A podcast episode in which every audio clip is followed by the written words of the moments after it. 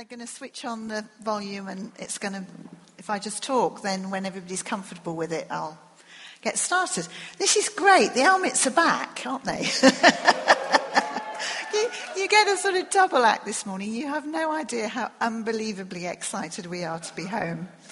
We're beside ourselves. Um, it's great to see you all and some new faces as well, which we look forward to getting to know over the next few weeks. Now, the lovely people at the back are going to work my PowerPoint for me because I can't multitask. I can't talk and click the clicker. Okay.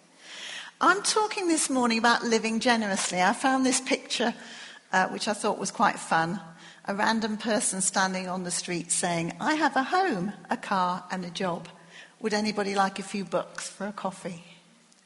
It's turning on its head that idea of putting out a begging bowl, and it's somebody who's putting out a giving hand. Now, I had a bit of a dilemma thinking about this because I thought I can either do an incredibly short talk and say, We've all got to live generously, the Bible says so, and sit down, which may have attractions for some of you. Or I could keep everybody here for a very, very long time and look at all the places where the Bible talks about living generously. Uh, so I thought I'd try and hit the middle ground and get us all home by lunchtime, if that's okay. But, but it's a case of strap on your seatbelts. Now, a bit of a disclaimer as well before I get going. Really, this morning, it's important that you listen to God and not me. Then, if you get upset or offended, challenged or hot under the collar, you can't blame me. It's God. It might just be this morning that God makes us uncomfortable. I, I really hope so. Um, that He makes us uncomfortable and that we find ourselves challenged. I don't want anybody to get on any sort of guilt trip out of this. But I really would be very excited if God was to challenge us and bring about changes in our lives. That would be fun. Now, the word generous or generosity. Do you want to just, you know, you've all sat, you've been ever so good and ever so quiet and everything. Why don't you have a little bit of a wriggle and a shuffle and just take a minute or so to chat to somebody and have a think. What comes into your mind when you hear the word generous or generosity? Off you go. Just, you know, shuffle about a bit.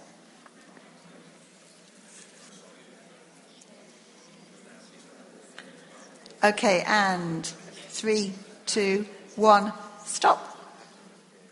Let's just have some people shouting out for me some words that came into their head when you think of generous or generosity. Sacrifice. Giving. Unconditionally. Unconditionally. Great. There's something unconditional about generosity. Time. Open hearted. Ah, they're good, aren't they? Money. Over and above. Great, fantastic. I looked up the dictionary definition of generous, and it says a willingness and a liberality in giving, abundance or plenty. It's a big word, isn't it? There's a sense of it being an over the top kind of a word.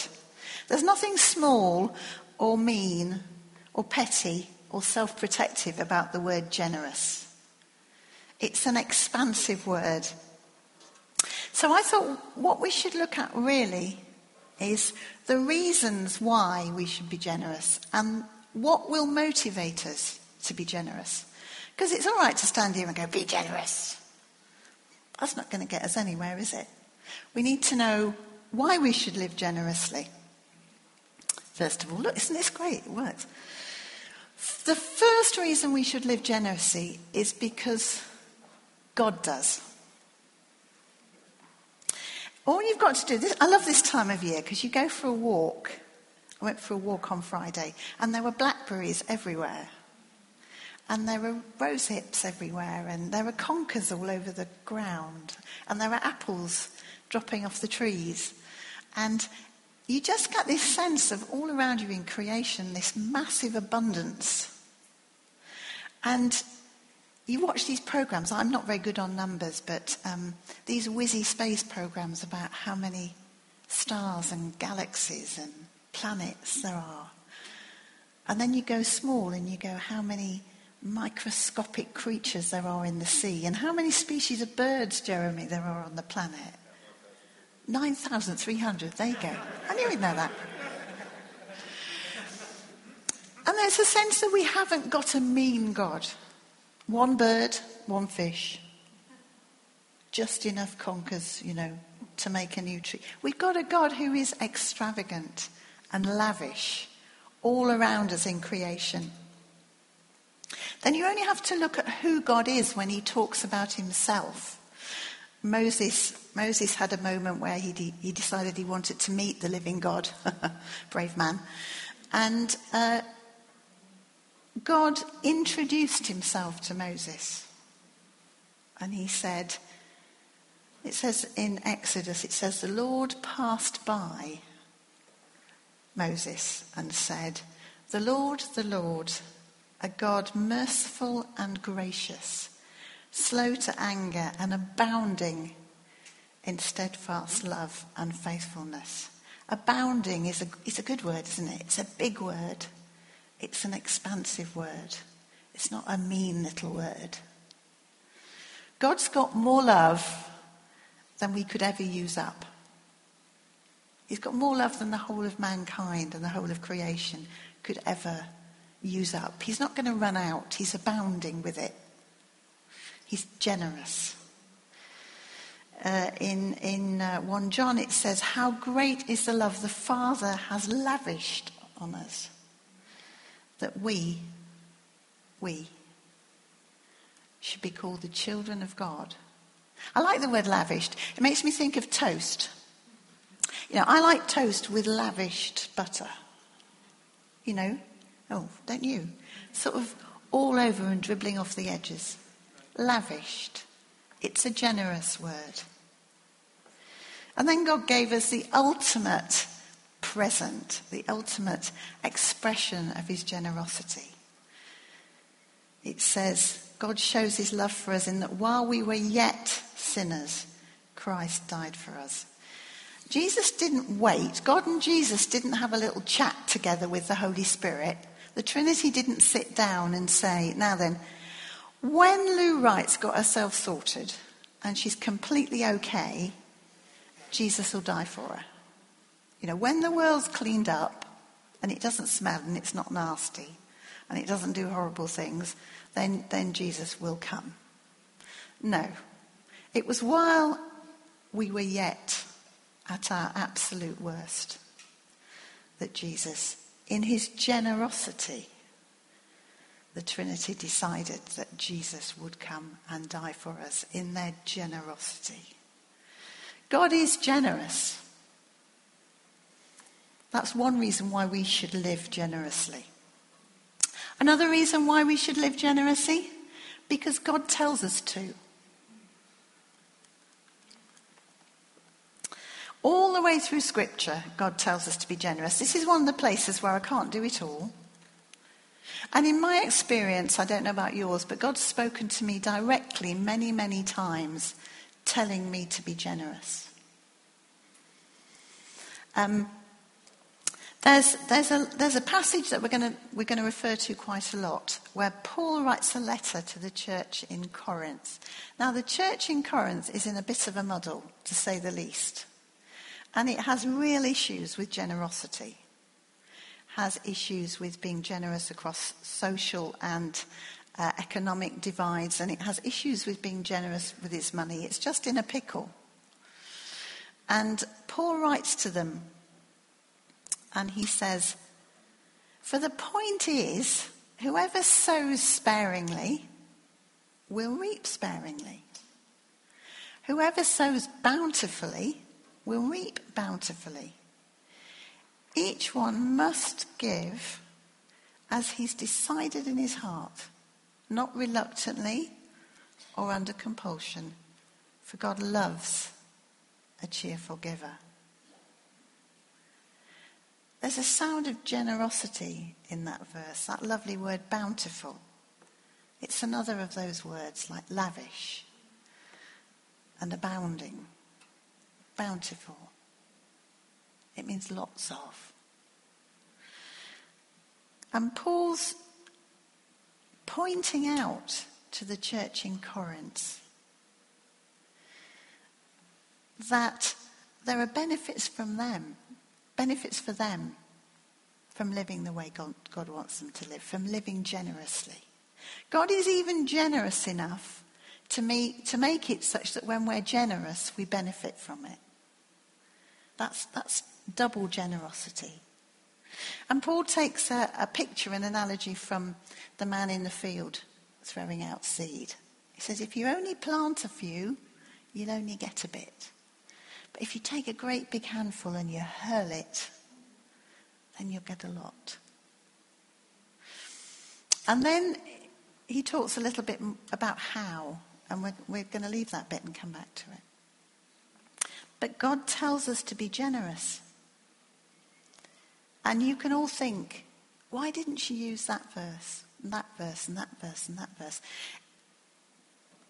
It's a, it's a great study to go through the Bible and see all the places where God tells us to live generously. Keep us all going till Christmas. Okay. But it's all very well knowing why we should live generously, but what motivates us? What will motivate us to live generously? Because, to be honest, naturally speaking, maybe it's just me, but I'm pretty selfish. And I like being comfortable. My comfort is very important to me. And naturally speaking, left to my own devices, living generously is a little bit too demanding. So we need a motivation to live generously. Now, God is most interested in our motivation. If you read any scripture at all, you'll know that Jesus was not a fan of the Pharisees. Now, the Pharisees, on the surface, appear to get quite a lot right.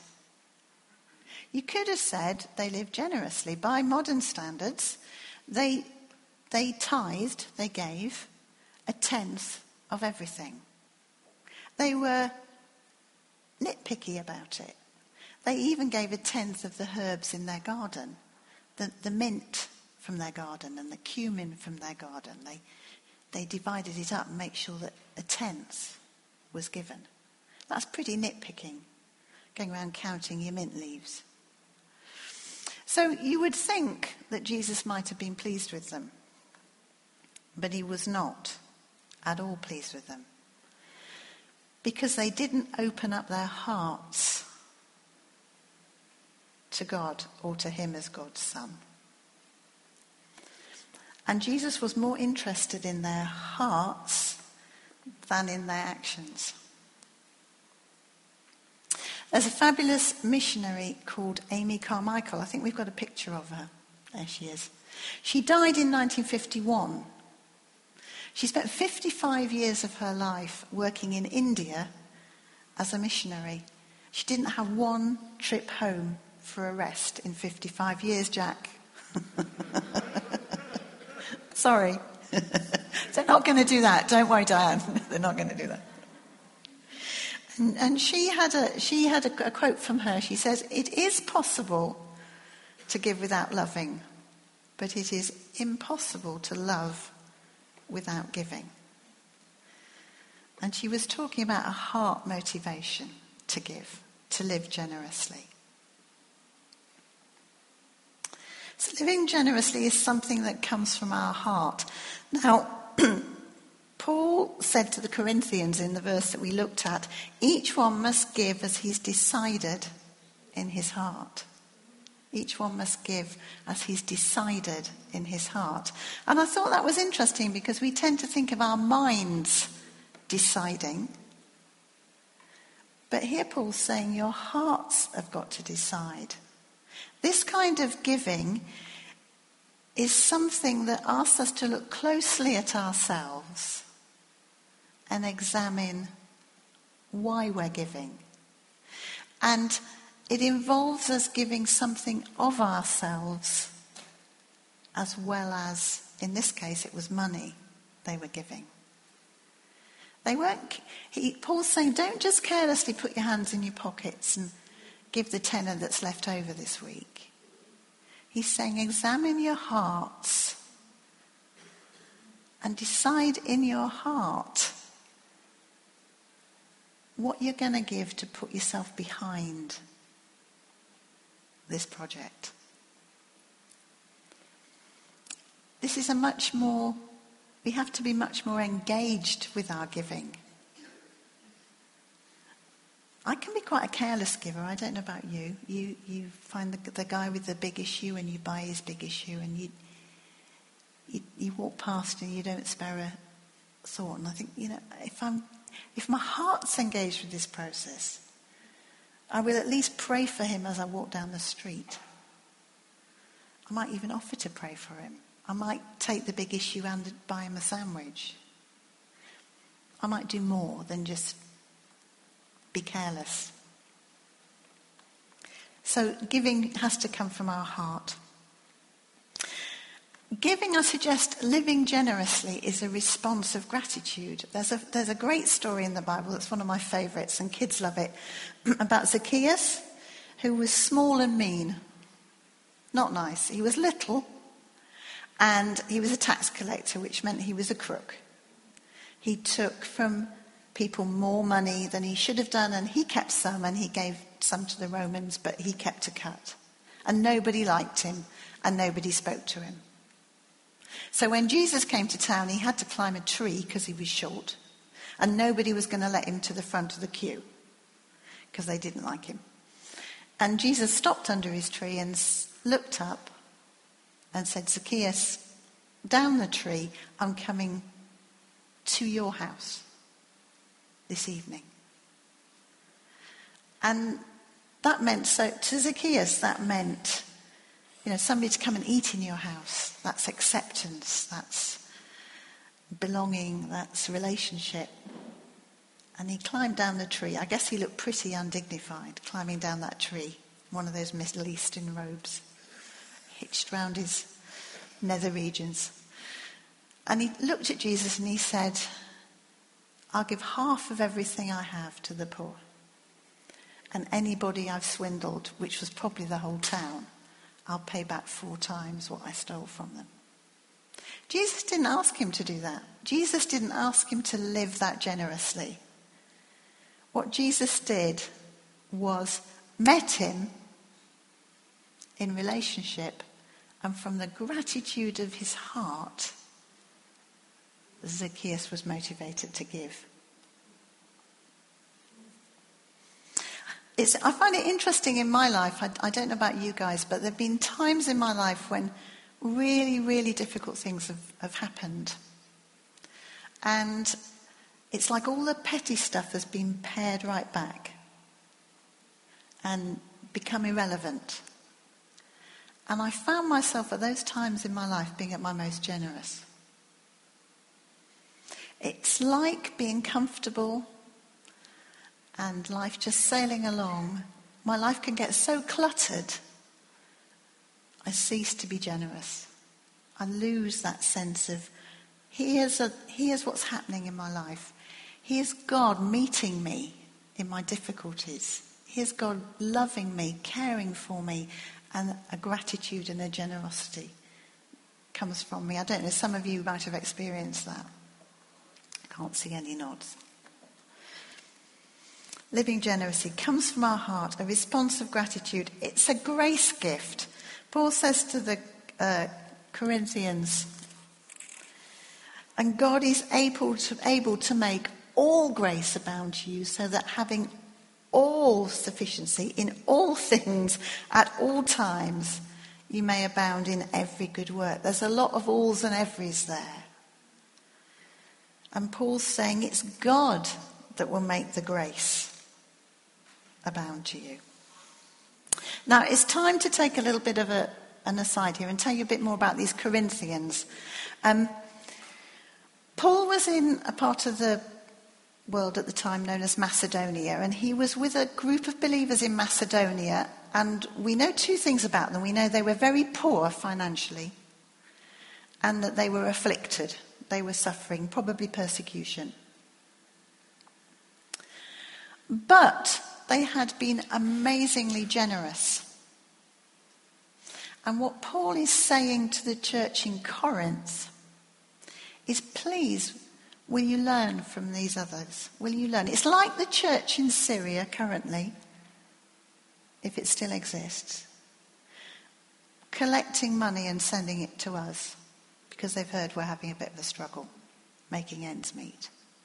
That's the kind of dynamic that we're talking about. And Paul's trying to encourage the Corinthians, and he's saying, Look, living generously is a God will give you the grace to do it. God is so generous, He doesn't even expect you to be able to do it by yourself. He gives you the grace to do it. Living generously is generated and sustained in our lives by God's grace, not by self effort. Now, just a little aside here.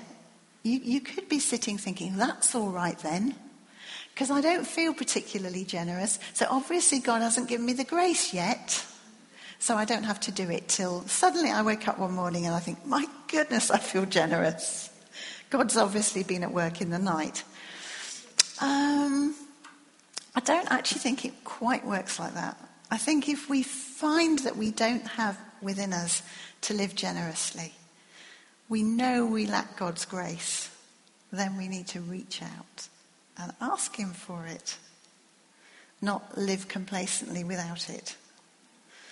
Um, so, sorry if you thought you were off the hook there.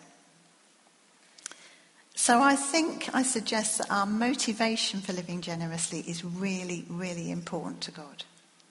Our heart, our gratitude, and laying hold of His grace. So, where do we work out? We've had the why, we've had the what. Where do we work out this generosity? well, I want to start with the church. And this is a section which surprised me. When I was preparing this, I was surprised by what I found here and I was surprised by what God was saying. Back to our Macedonian church. Um, they were so amazing, they begged Paul for the chance to give money. Can you imagine that? Can you imagine any of us begging Steve Jones to please let us give money to the church. I've, I've, I've never begged like that. Perhaps you have. They begged Paul to let them give money. And he, was, he had expectations of how much they would give financially. and he didn't have many more expectations than that. And they absolutely, what happened with this little group of Christians blew Paul out the water. He was, he was completely blown away. And he tells us what they did. And in 2 Corinthians 8, it says, They gave according to their means and beyond their means. Not as we, that's Paul, expected, but they gave themselves first to the Lord, and then by the will of God, they gave themselves to us. That us there is singular. We would say me. So this little group of Christians, poor and afflicted, gave themselves to God, gave themselves to Paul, and gave more money than they could afford to give. And I suggest that there's a, a little bit of a progression here. They dedicated themselves to God in a new way. And there's a sense in the language of the passage in, in Corinthians that they dedicated themselves to God in a new way, and out of that flowed a desire to dedicate themselves to Paul, to receive from Paul in a new way spiritual oversight, and to honour him. Now, I'm really pleased that Steve isn't here this morning. Steve's speaking in the Lees church. Because I felt challenged. We have in Steve Jones a gift which I don't think very many other churches are privileged to have. We have a man of integrity. We have a scholarly man who loves and knows the Word of God. We have a man who cares and lays down his life for the church. And we have a man with an apostolic and oversight an anointing from God which is growing nationally.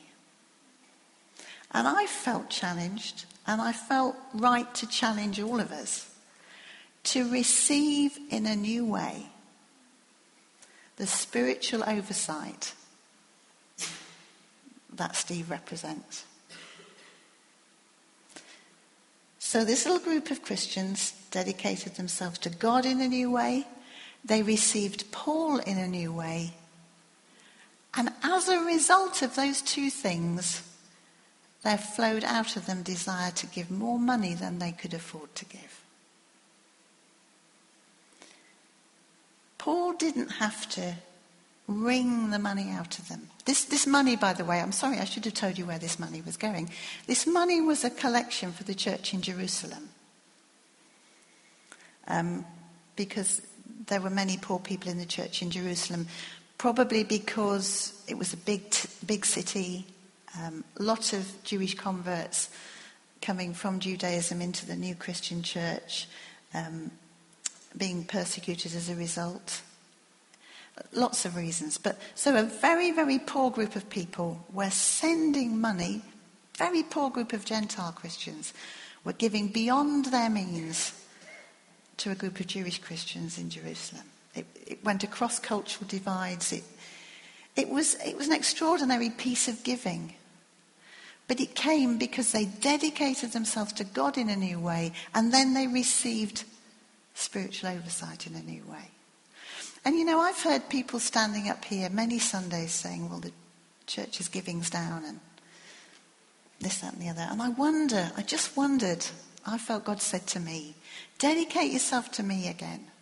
Receive Steve's apostolic oversight in a new way. And it may just be that actually there won't be financial worries in this church anymore. I, I leave it with you for what it's worth. And also to just challenge us that there is a wider church family in the world. It's a confusing time to live, I find. Uh, there's what's happening in Syria, Iraq. There are refugees in camps. There are economic migrants all over Europe. There are our brothers and sisters uh, going through the most extraordinary hardship.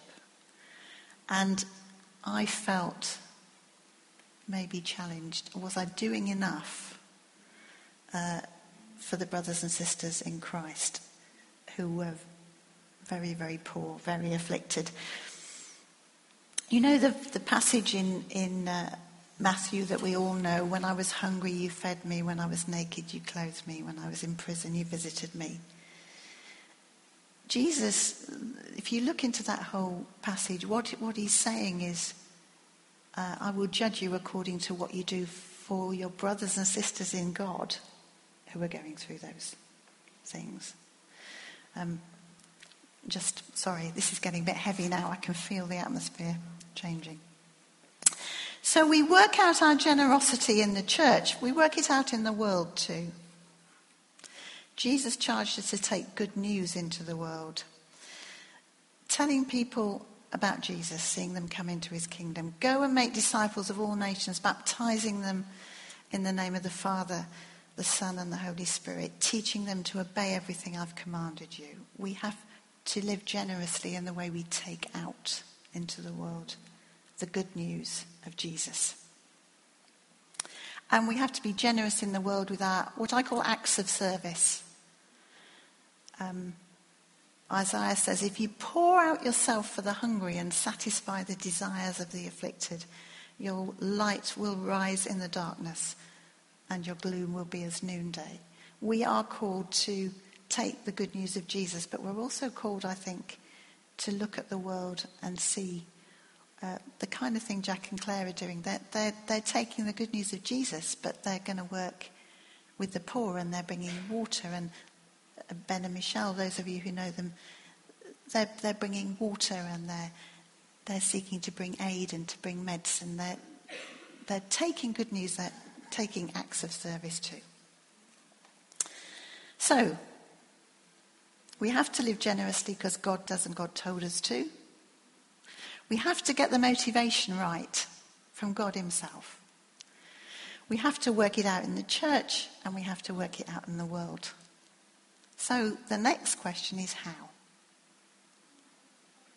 And we're on the homeward straight because there's no how that's going to be the same for everybody, is there? The hows are all going to be different. I just had a few thoughts.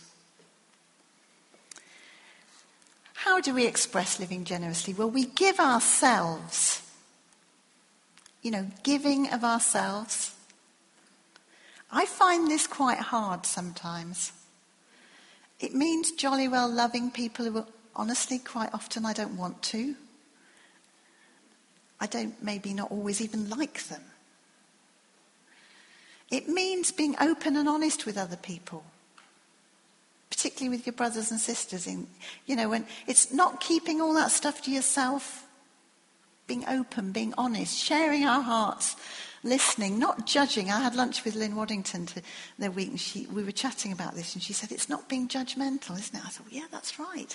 Living generously is not judging other people, it's being gracious towards them. It's love covering a multitude of sins overcoming prejudice, cultural barriers. Jesus sat down with the woman at the well. He shouldn't have been talking to her. She was a woman. He shouldn't have been talking to her. She was a Samaritan. He overcame those barriers. He gave himself. Okay. Sometimes living generously means we have to let other people correct us where we've got things wrong. We have to be open to that. And there are lots more. But we can't live generously if we don't give ourselves. Living generously means giving our time. It's overcoming that curse of always being too busy. Do you know, I've noticed something about myself. I always find time for what I really want to do. I can always watch Strictly. Sometime or another, it always gets squeezed in. Or the Great British Bake Off. Um, yeah. It, it, makes me sad. Another thing which makes me sad, well, we're on the subject, because I've been away for a year, so, you know. When we have to keep talking about rotas and stewarding and kids' work and youth work and children's work and people to help, honestly, there's enough of us to go around if we're generous with our time. Generous with our time. There's lots of places to help in the church. Stuart and Lynn needs work with need help with Edge and Equip. Lou needs help with lots of stuff. Lots of stuff. Stuart, where's Stuart? He's probably out with the young people, needs help with the young people. Al needs help with the kids' work. There are plenty of, plenty of places to work out living generously with our time in church. Our missional communities. Are you involved in a missional community or does it really seriously? I haven't got the time. I haven't got the time to get involved. Or I don't want to give myself and get involved. Our neighbours, the list goes on. Time. Is, is our time our own? I don't think so. Pardon? That's right, Lulu. Lulu's always given her time when she could. She went out giving soup and spending time with the homeless on the streets of Oxford with her bike. Didn't you, Lulu? And they loved her. Um, giving our money. We had to get to money eventually, didn't we? Now, Just a little tithing thing. I'm not going to talk about it. Not really, because it's a whole nother talk, tithing, giving 10%, whether or not it carries through to the New Testament or not. I'm not going to talk about any of that. I'd just like to say, though, that for me personally, tithing is where I start because it's a discipline. It gets me started. 10% all the time, every week, every month, I mean, gets me started. Means I can't sit back and not be generous with my money. But I think, as far as I'm concerned, and I think as far as God's concerned, giving starts after tithing. Tithing is kind of what we do as a good discipline, like brushing our teeth. Giving starts with what comes after that. Just something to, to think about. You may disagree with me. Where shall we give our money? Well, church. And there's a lovely bunch of people who are just about to appear. There they are. These are some of the people from our church who work overseas. Jack and Claire aren't on there because they're sat over there, and James and Miriam aren't on there because they're sat over there. But all of these people are in different countries, one way or another, serving God. They've all gone from us. And some of them are getting money from other sources, wages and what have you. And some of them aren't. And they're all doing work which could do with being financed. So if you if you were if you're in any way wondering about where to give money, then you can always talk to Keith uh, or to Lou, who know all about the missionaries and how you can give to them. You can always give to Edge and Equip which is our church work for the homeless. You can always give to Christians in other countries. Can we have the next slide? Open Doors. Is Angus here this morning? Now, Angus Reed, who's part of our church family, works with Open Doors. So ask him. They're doing, this is the thing on their website. Um, down the bottom, £71 can keep a family in Syria alive for a month. And 213 can sustain them through the winter. There's no shortage of places to give if we're living generously. Um, giving our hospitality. I don't know how good we are at hospitality. We had a great Sunday last Sunday because we cooked extra and scooped up some of the people who've just. Are Joe and Joanna here? Joe and Joanna were two of them, and Rachel and no.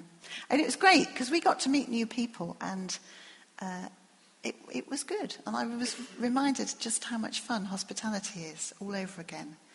And I'm determined, so, you know, just consider this an invitation. I'm determined on the Sundays we're in Oxford to cook extra and just take anybody back to lunch who'd like to come. But not this Sunday because we're with the students. So, you know, if you want lunch, just ask if you see me around. Because it's fun. It's lots of fun. And being hospitable with our neighbours uh, are always surprised by how, how, by how hospitable Christians can be. And students, we've got lots of new students, and in my experience, they always need feeding. And it doesn't matter how much you cook, they always eat it all. Okay. And we must live generously giving out the good news. We've got a new strapline, haven't we? Invest. Be bold. Invite. Oh, well, I'm glad two people know it. It's all about living generously. If we're living generously, we'll invest in people. If we're living generously, we'll be bold, offering to pray for them like Kirsty did, talking about Jesus. If we're living generously, we'll invite them into something good. Missional communities, our homes, our church.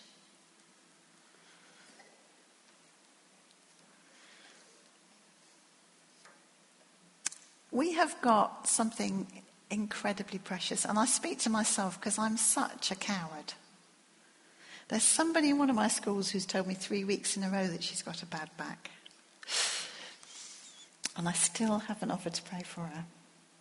I'm going in this week. If she tells me she's got a bad back this week, I'm praying for her, okay? Um, we've got so much to offer. So, we've looked at why we live generously, what motivates us to live generously, how we work, where we work it out, how we work it out. They're all interconnected, all these ways of giving. We can only do them by the grace of God. And I think there are questions that we need to ask ourselves out of this morning. And these are the questions that I felt we should look at. I felt that some of us need to do business with God because we're just not motivated to live generously. In, maybe in one of those areas in particular, something's jumped out at you. Some people might be afraid to live generously because you've tried it and it was painful. And you've got old wounds. Or because you were never brought up to do that. It's a strange way of doing things. And some of us maybe just need to ask for new ways to express living generously. Starting this week. Because if we put it off, we'll never get going. And we just need to remember that whatever our own personal challenge is, God is there to give us the grace to do it because God is a generous God who wants his kids to be like him.